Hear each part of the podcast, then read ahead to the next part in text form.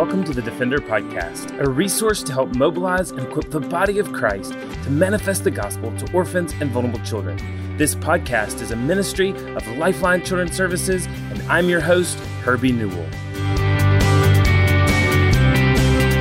Well, today is August the 7th, 2019 and I'm coming to you from Bogota, Colombia.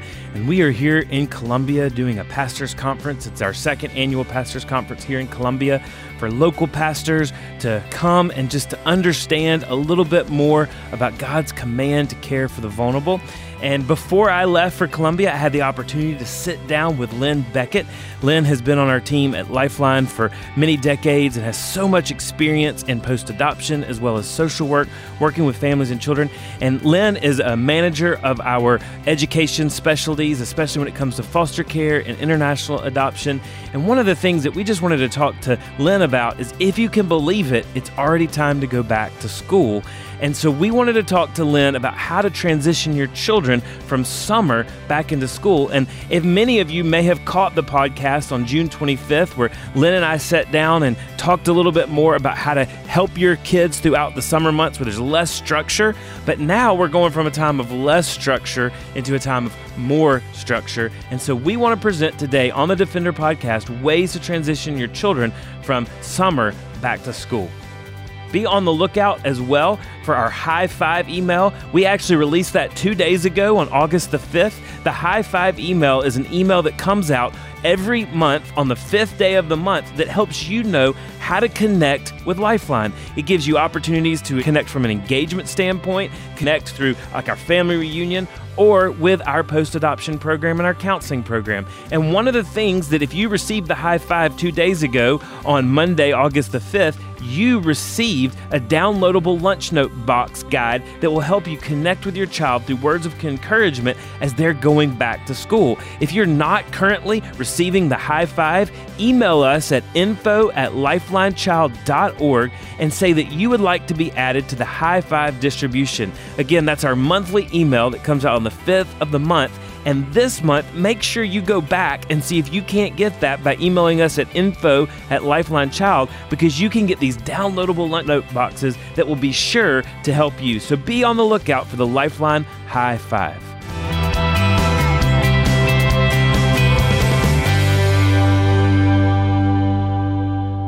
Well, Lynn, we're grateful to have you joining us here on the Defender podcast. And, you know, one of the things we wanted to get back together, and it seems like summer has just flown by.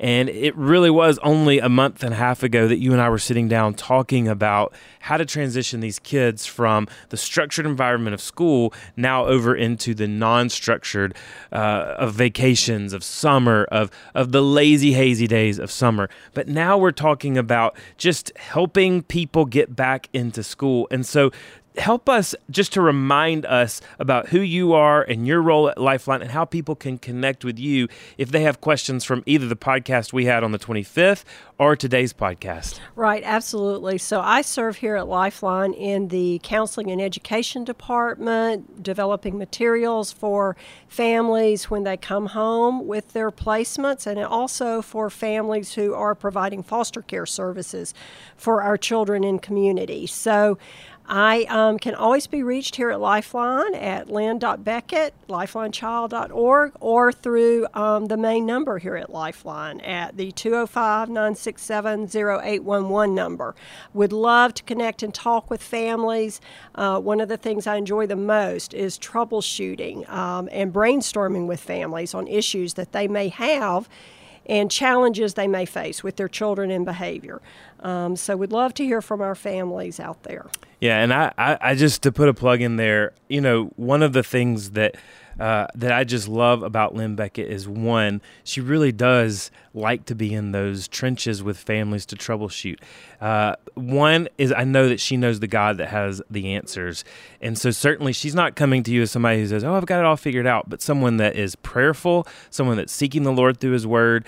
And so uh, just so appreciate Lynn and her husband Brian and the, the richness by which they've raised their girls and the richness by which they live their life. And so what a what a great advocate Lynn is to have in the trenches with your families and, and the testimony of so many families who have just said what a calming influence you were in that time of, of just transition and that time where you feel like your hair's burning. Um, so I know you want to be there for these families and and just also to let people know and we're going to we're going to hit this a little bit more at the end of this podcast. There are other resources, blogs, webinars that you have done as well that we have on our website for other ty- types of topics as well. Right. And um, we won't have time today even to get into the deeper issues of school and back to school. So we're going to hit some of the highlights today, but those other deeper resources, more detailed resources are available on our website. That's right. So we know like we talked about even on the summer, transitions are always difficult for our kids. You know, any transition and, and obviously we know that children that come from institutionalization or from hard places or from trauma obviously a routine and a schedule tends to be what they thrive and function in the most and and we even talked about for the summer to try to get some predictable points for your child a snack or just a, a predictable time schedule so they know what to expect so we think in our minds, well, they're going back to school, so we're going back to the predictable. But the truth of the matter is, that can be just as daunting as leaving school is, is starting school again. It can bring apprehension. Obviously, there are new teachers, uh, a new class, new people in that class. So it really is change all over again, even though the routine will come as they're in class a couple of weeks. Those first couple of weeks are crucial. So, talk us through just what you would tell a family as they get ready to transition their kids back to school. Right. I think some of the things that um, we need to begin to do is a couple of weeks out before the beginning of school is um, we've been in that maybe more relaxed schedule of summer. And so moving back toward the bedtime wake time and preparing our children to get them ready for uh, that first school day when they have to wake up early. So um, beginning to move those bedtimes back a little bit more in regulation uh, with that would be a goal. I would want maybe even that week before school that everybody's in that routine. And I think beginning to practice what that morning routine is like. That can often be a time of chaos and stress for families trying to get everyone up and dressed and ready for the day and out the door. So, some of the things that you can do to put in place is make sure um, that the children know what you expect them to do.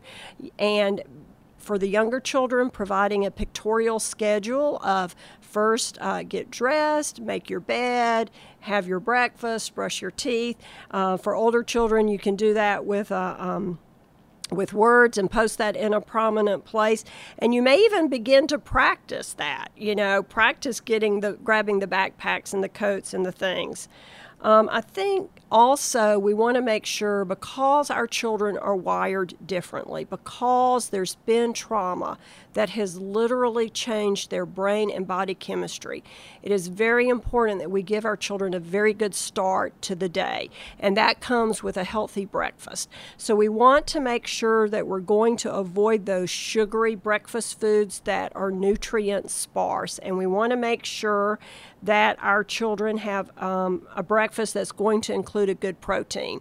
Now, this is where our families may have to think out of the box a little bit. So, if a child wants a hot dog for breakfast, if that beef hot dog is going to be the thing that they will eat to get protein in them, then um, be a little flexible with that. And I would sit down with um, uh, your children and even talk through what do you like for breakfast? What's your favorite? What will you eat? And uh, have a list of those foods and have them ready in the pantry for them. And the same is with snacks. Um, getting those snacks ready for the day for the school day. Most schools have uh, breaks during the day when children can have snacks, making sure that we have snacks that are healthy and that have that protein.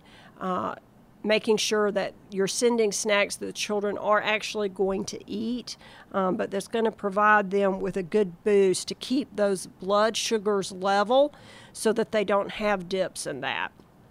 Um, and so those are some things. And then as you as you anticipate those crazy mornings, you may even do a little bit of role play and you can get really silly with this, but practice. Uh oh, my favorite shirt is in the laundry. So let's do a little problem solving before we actually hit a crisis, you know, and helping your child navigate some of those hard things that might hit in the mornings. Um, you know, my brother took the last sausage and egg biscuit. What's my choice for breakfast this morning? Making sure that we have alternates so that we can um, manage those unexpected things and make those unexpected things almost predictable and expected.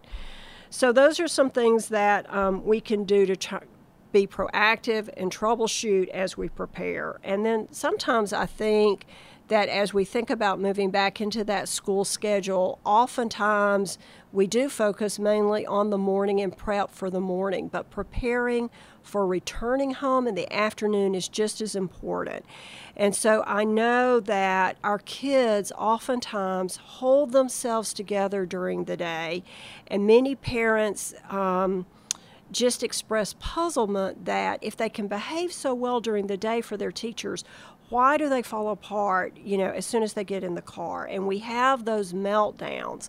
And so let's be proactive in um, returning home and making sure that we have some things in the car available for the children. And that may be making sure we have water bottles. Again another good snack for them depending on how their lunch fell during the day. It may be hours since they've eaten something. And then we want to have some calming things um, that bring down their anxiety levels. So we know that chewing gum and suckers. Um, provide some good calming, that deep motion of chewing can be calming. I know some moms who keep a whole bag of bazooka bubble gum in the back of the van. And if your child needs two or three pieces to give them that satisfaction of deep chewing and calming, then that's going to bring their levels uh, of anxiety and stress down and help them with that. Um, sucking is also a calming activity that can help your child. And so being aware um, that your child has been um, through um, some stresses during the day uh, will go a long way in helping you reconnect with your child at the end of the school day. Um, you know, I remember, Herbie, that when I got home from school, a rule that we had in our family was homework first before play. But for our children, we may need to flip that. They may actually need some play, some swinging, some jumping on the trampoline, again, to work out some of the stresses of the day, bringing their cortisol levels down before they can begin to function again um, in that logical part of the brain where they need to be um, as they're doing their homework and settling into that routine. We know um, that the National Sleep Foundation recommends that for children between the ages of 5 and 12, they need 10 to 11 hours of sleep. I can't believe that. And then, even for our teenagers, 13 to 18 years of age, they need 8.5 to 9.5 hours of sleep. So, all of this scheduling is um, making sure that they're getting the rest they need in the evenings before we even start that day um, to set them up for success. And I know, you know, even in our home, we, we tease around. I, I actually need less sleep than my wife. And so to her, sleep is so important for our children. And I've been always the one that's, ah, it's okay. But really, when we talk about these for all of our children, sleep is so important. And you know, I, I, loved what I heard Pastor John Piper say one time is that when we go to sleep, it proves that we're not God. You know, because when we look at the Word of God, it says that He neither slumbers nor sleep. But our limitation is we need rest. And for our kids, we want to take every obstacle out of that could be possible. And so if they're sluggish, if they're tired, if they're non restful, and then they're going to go have a whole day of, of ups and downs from school, because even while there's a, a schedule that's there, more routine, you also enter in peers and the unexpected that all, always can happen in school. And so we want to make sure we equalize things. And I, think that's such such a good sage wisdom on, on sleep and on nutrition. You want to equalize everything out that could be a, a, a regular uh, uh, you know inhibitor and make sure that you're sending them on the very best possible way. And and some of the things too that you just said is is helping our kids with their expectations and to know what to expect as they go in. And and school can be uh, unexpected because there can be difficult relationships that they deal with. There can be you know maybe a teacher that is is creating an environment that's not as conducive. So talk a little bit about kids one going to a new school so it's not the same school they went to last year. Maybe it is the same school it's just a different classroom new teachers and then difficult peers. What, what are some suggestions you'd give along those lines? Right. I think that um, for all of our children um, going back into school even if they're going to the same school they were in last year as you said, they can be in a different classroom, a different hall of the school. And so, contacting the school and seeing if you can bring your child in during a time when there's not a lot of hustle and bustle. I know that there's going to be a regularly scheduled meet the teacher day. Um, but for our children, they may need one, two, maybe even three days of visiting that school even prior to the regularly scheduled day, walking the halls, reminding them where the cafeteria is, finding the library, the art room, the music room, the gym, just to give that reminder for them. And certainly for our older children, they may be transitioning to a place where they're going to be changing classes, and that can be um, anxiety producing. So, getting those schedules ahead of time from the teachers and practicing, um, getting that working memory going for our kids to visit those rooms, practicing where my locker is, how do I get my lock or my lock undone, uh, working on all those things that can create anxiety for our children. And our children do oftentimes um, need help with some social skills. Uh, many times our children do not know how to communicate what their needs are. And so we know that the way they communicate sometimes comes out through their behavior. So if we can be proactive and think through how can I help my child navigate that new teacher who may not know that when I begin to get anxious, I start tapping my pencil on the desk. You know, Mrs. Jones last year knew that and she knew to hand me a fidget when that was happening. So for parents too, it's beneficial to go in ahead of time to um, let the new teacher know uh, these are my child's issues, these are my child's needs, this is what has worked well for us in the past, talking with the teacher about can there be a calming space for my child in the classroom um, if they become overwhelmed? And then beginning to teach your child some scripts. So instead of um, taking an assignment that's just been given and saying, this is dumb, this is stupid, you know, I don't want to do this, uh, when really what they're feeling is, wow, there are 100 math papers on this page. I am overwhelmed, you know. And so giving them some scripts and words they can use to communicate their feelings. I'm feeling overwhelmed. I don't understand this assignment. Can you help me, please? Rather than using some negative terminology that might be interpreted wrongly by the teacher. So helping your child learn to navigate that. And certainly, time with peers um, can be difficult. So, doing some role play with your child and how to make a new friend. You know, what's your name? What do you like to do? What do you like to play? You know, who's your favorite superhero? Um, and so, helping your child learn to make friends and how to do that and will equip your child to better navigate those types of things helping your child learn um, and manage disappointment when they are not able to be the line leader every day, and um, helping them problem solve those ahead of time so that they don't have meltdowns during the day. And then I think just something that's so important in what you have said is don't assume just because your child navigated school last year that everything that you taught them on how to navigate school they're going to remember. I mean, the atrophy of the summer of just not putting those things into practice, just be reminded that you've got to go through and do those role plays again, even if they feel redundant. That the atrophy of the summer and and just the ability to kind of not have to be on guard, a lot of our kids forget oh, I've got to, here's what a social skill, here's some of those social cues. So constantly reminding our kids about those social cues that'll come up. And and one of the things that even as we were talking before that that just kept coming to mind is screen time. You know, I think in the summer there's so much more screen time, maybe more TV or more movies or a device, and and we need to remember that that those devices can inhibit rest, can inhibit thinking. And so, just something else to think about is to start limiting screen time in getting our kids ready for school and in something they're going to have to learn.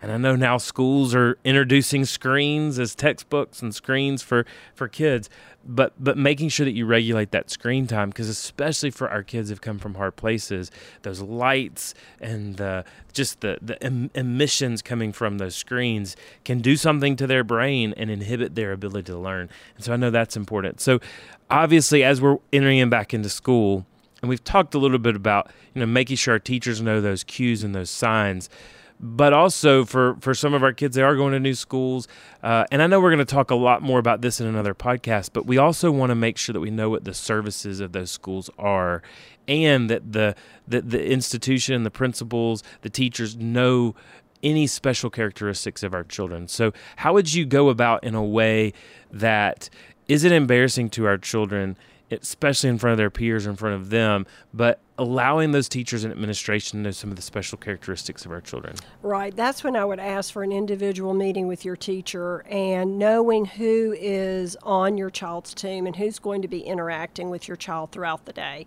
And letting them know, as I said earlier, you know, these are some of the characteristics of my child. These are some things that my child may struggle with transitions, school assignments. Um, and working with the teacher, and our teachers are fabulous about accommodating the needs of our children.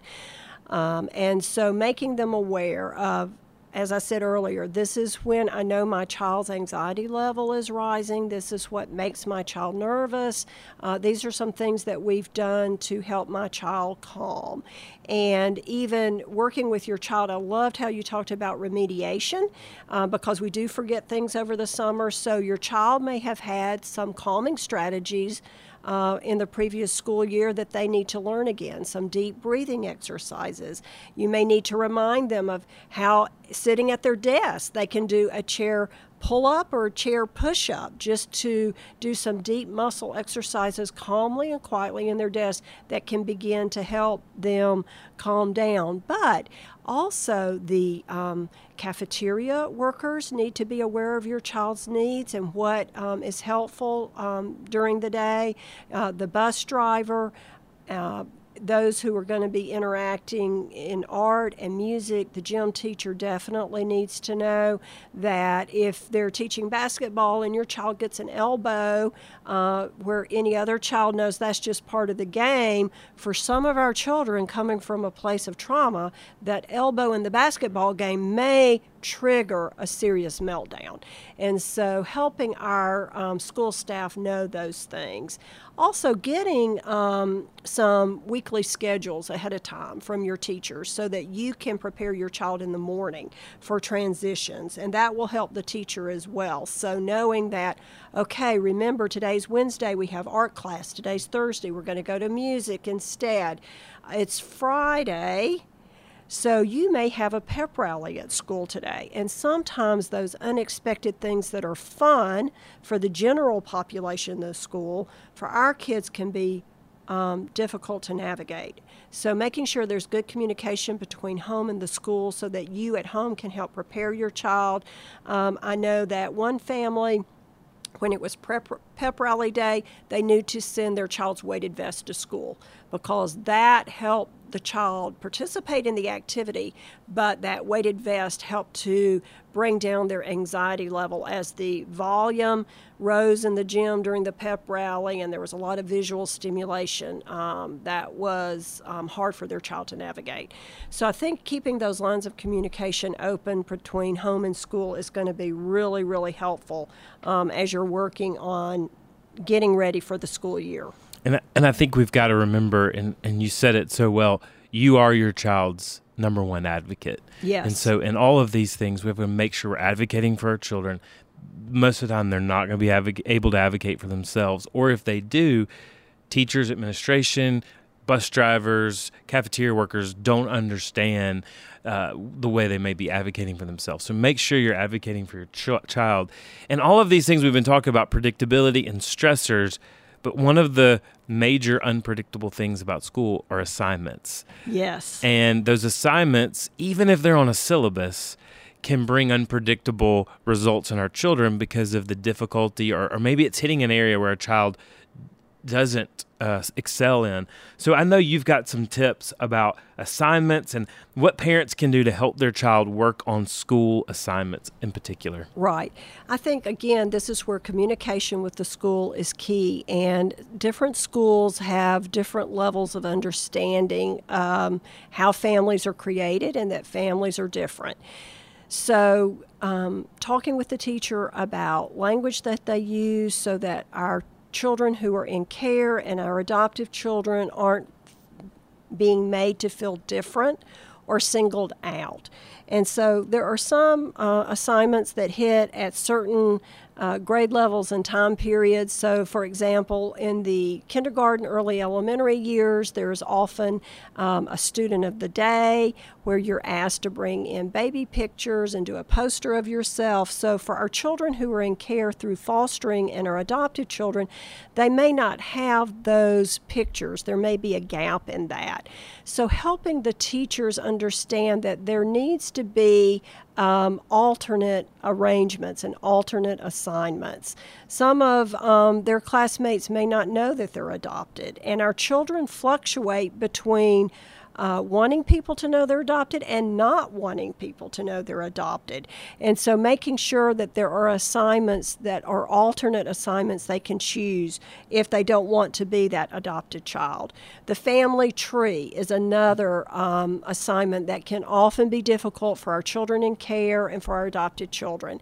So, again, being creative in the way we handle that, where we can create roots for the tree or maybe for our children who are in care through fostering, maybe they create a forest where they have trees that are their support network and they can include their right now family, the foster family, in that forest. They can include their birth family, they can include special mentors and coaches that are important in their life.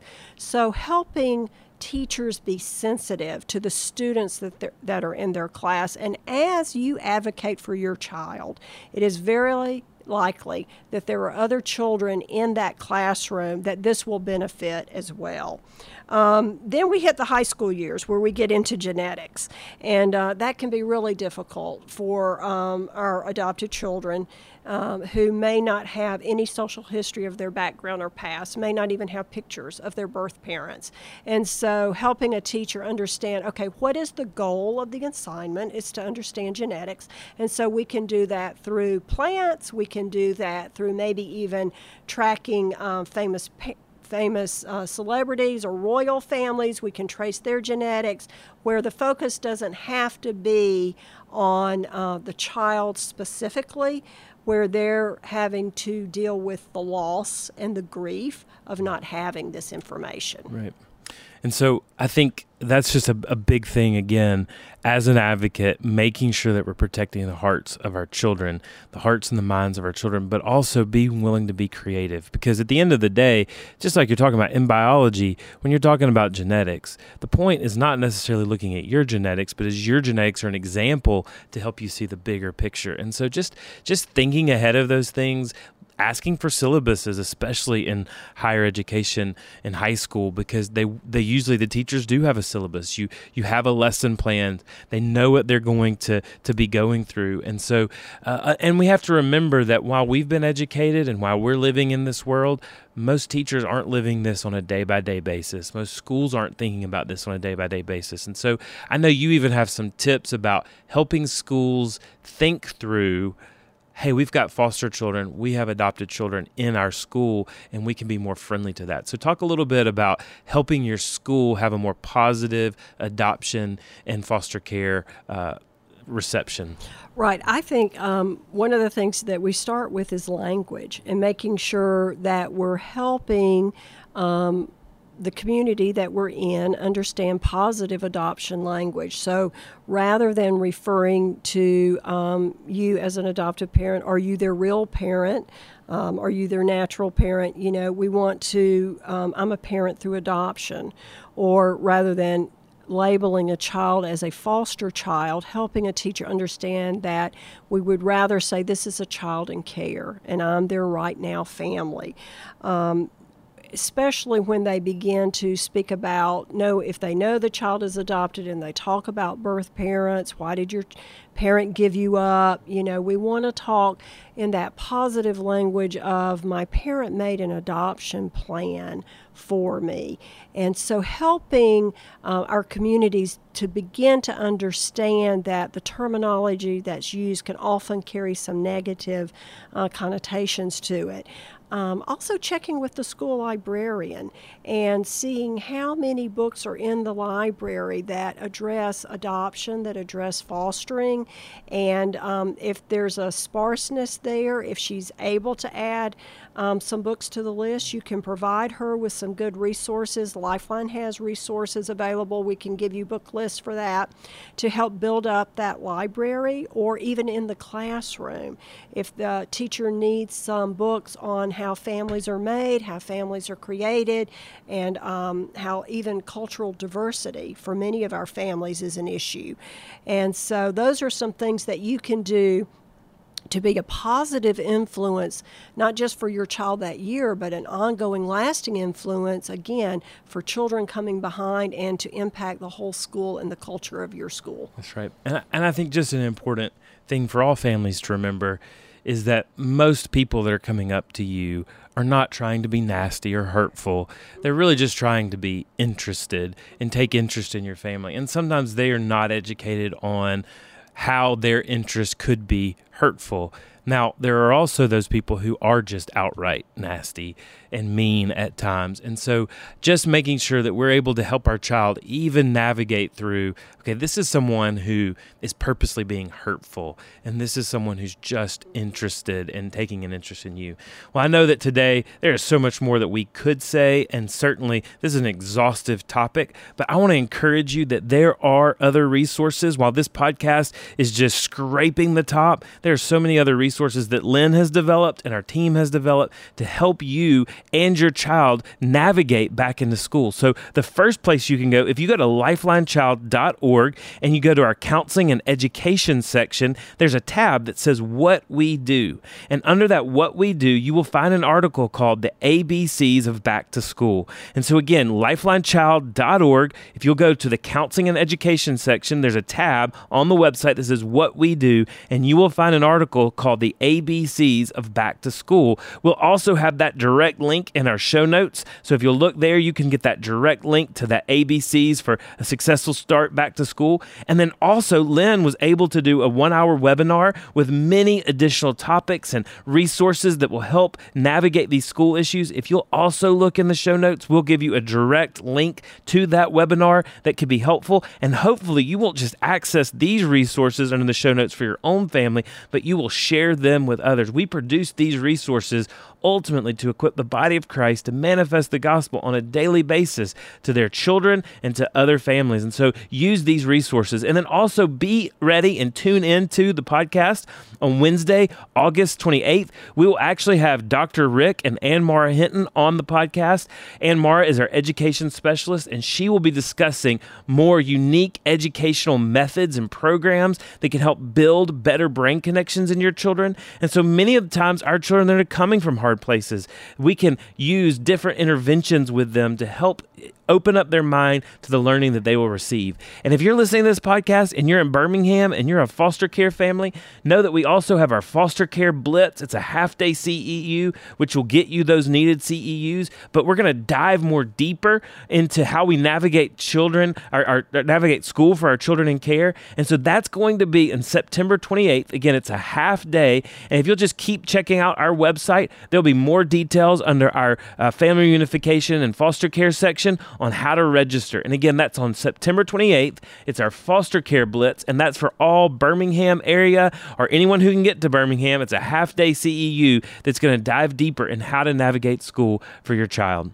And then, just as one more reminder, like we said two days ago, we dropped our high five, and the high five is the monthly email that comes out on the fifth day of the month. And it's a way to get connected with Lifeline, but it's also a way that we can resource you. And so, one of those great resources on the high five that came out on August the 5th was these downloadable lunch box notes that will help you make connection with your child through your words of encouragement while they're at school. And so, if you got the high five, make sure you go back to that and get those downloadable lunch box notes. If you are not receiving the high five, will you email us now at info at lifelinechild.org and say, I'd like to receive the high five. And if you want to receive the one that came down on August the 5th, just say, Can you resend the one that came out on August the 5th? And our team will be grateful to do so. So make sure you look in show notes because there'll be lots of links today for you to be able to connect and get more information. We were so grateful for Lynn Beckett for her ministry at Lifeline and for the time today to talk to us about transitioning our children back from summer to school. And know ultimately, and hopefully you can hear it in the heart of Lynn, and I know it's the heart of our team, know that while we may not be praying for you by name, we are praying for you as our families in these hard transitions because ultimately, Lifeline, we're not just hoping to place kids into your home, we're hoping that ultimately you will disciple them to know the Word of God and to thrive as godly young men and young women.